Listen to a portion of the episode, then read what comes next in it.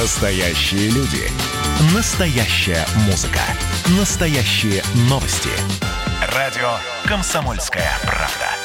Радио про настоящее. Был бы повод. Здравствуйте, я Михаил Антонов, и эта программа «Был бы повод». 28 июля на календаре, и рассказ о событиях, которые происходили в этот день, но в разные годы, ждет вас сегодняшней передачи. 1794 год, 28 июля, на гильотине перед ликующей толпой казнены Робеспьер, Сен-Жуст и еще 20 их сподвижников. Еще пару лет назад эти люди сами отправляли на эшафот десятки человек, среди которых был и король Франции. О Людовике XVI тогда Робеспьер говорил: «Людовик назвал мятежным французский народ, и чтобы покарать его, он призвал армии тиранов своих собратьев. Победа и народ решили, что мятежником был он один. Вот почему Людовика нельзя судить. Он уже осужден. Я требую, чтобы конвент отныне объявил Людовика предателем французской нации, преступником против человечества». Однако революция революцией, но народ реально при Робеспьере начал голодать. То в одной провинции вспыхивают бунты, то в другой. В самом стане революционеров идут нескончаемые дискуссии о том, какой должна быть Франция.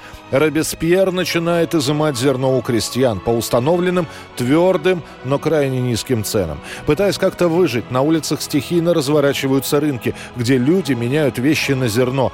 Таких торговцев хватают, объявляют спекулянтами и волокут на эшафот. Один из соратников Робеспьера, Дантон, требовал смягчения революционного террора и был также обезглавлен.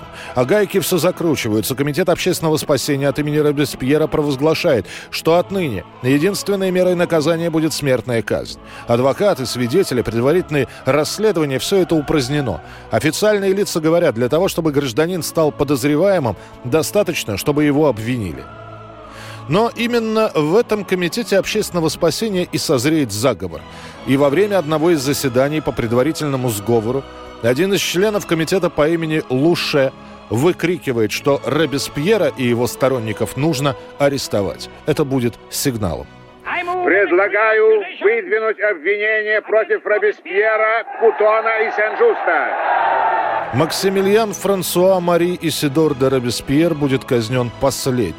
Он будет до конца наблюдать, как нож гильотины отсекает головы его друзьям, а после и сам поднимется на эшафот. Последнее, что Робеспьер услышит перед смертью, это крик одной женщины из толпы: «Ты чудовище, восставшее из ада! Отправляйся назад!»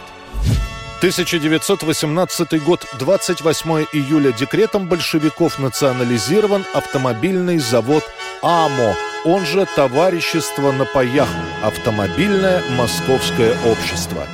Сам завод к тому времени находится в недостроенном состоянии. Купцы, старообрядцы Рябушинский и Кузнецов начали строительство на второй год войны, в 1916-м, но до конца довести дело не смогли, помешала революция. Так что для 1918 года завод – это всего лишь красивое название. На деле пустые цеха, где первые годы ремонтируется всевозможная техника, от иностранных автомобилей до броневиков.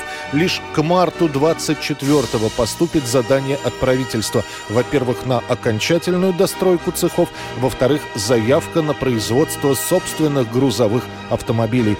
1 ноября 24-го собирают первый полуторатонный грузовик АМО Ф-15. 7 ноября 10 машин принимают участие в Октябрьском параде. Это будет первый отечественный грузовик, хоть и сделанный на базе итальянского «Фиата». Получив от итальянцев чертежи, наши первые автоконструкторы вносят ряд изменений. Меняют карбюратор на отечественный, увеличивают объем радиатора, практически полностью меняют конструкцию сцепления, а заодно еще и переносят бензобак. В 25 году завод АМО переименуют в первый государственный автомобильный завод. В 27-м назначат директора Ивана Лихачева, будущего комиссара автомобилестроения и министра транспорта. Труд многотысячного коллектива гигантского производственного объединения получает наглядное, зримое воплощение. После завод переименуют в ЗИС, завод имени Сталина, который будет выпускать одноименные машины, а после в ЗИЛ, завод имени Лихачева. 1984 год. В Лос-Анджелесе открываются 23-е Олимпийские летние игры, в которых не принимают участие Советский Союз и большинство социалистических стран. Это была ответная мера на бойкот Олимпиады 80, куда в свою очередь не поехали представители десятка западных стран. Официальным предлогом отказа СССР от участия в Олимпиаде это отсутствие гарантий безопасности для спортсменов из соцстран, а также США обвинялись в коммерциализации игр, в нарушении принципов олимпийского движения. Всем желающим участвовать в эстафете Олимпийского огня предлагалось $3000 и один из этапов твой. И действительно, Олимпиада 84 в Лос-Анджелесе организовывалась без финансового участия государства. И эти игры будут первыми, которые принесут ощутимую прибыль в размере $223 миллионов. И тем не менее, несмотря на бойкот стран социалистического блока, часть спортсменов все-таки отправилась в Лос-Анджелес, например, представители Югославии и Румынии. Последние, кстати, займут второе место после хозяев.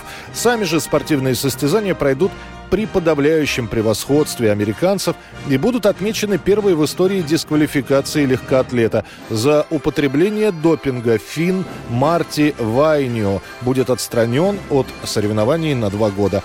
А в Москве, как альтернатива Олимпиаде в США, пройдут соревнования «Дружба-84».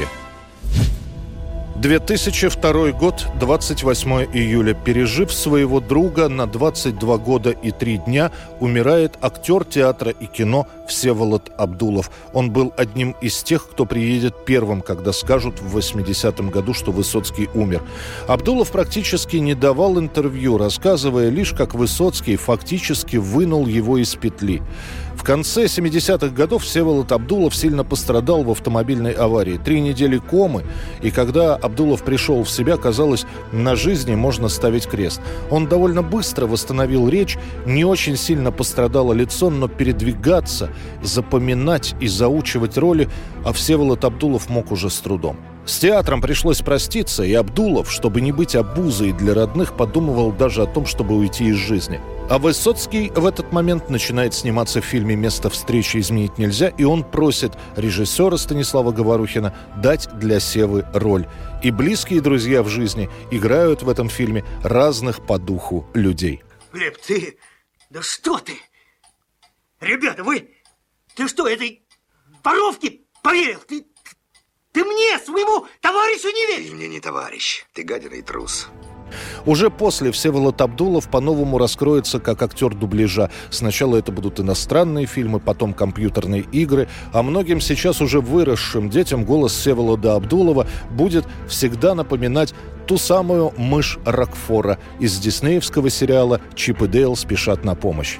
После 2000-х провалы в памяти становятся все чаще, и Всеволод Абдулов не доживет до 60 лет, скончавшись после долгой и продолжительной болезни. Это была программа «Был бы повод» и рассказ о событиях, которые происходили в этот день, но в разные годы. Очередной выпуск завтра. В студии был Михаил Антонов. До встречи. «Был бы повод».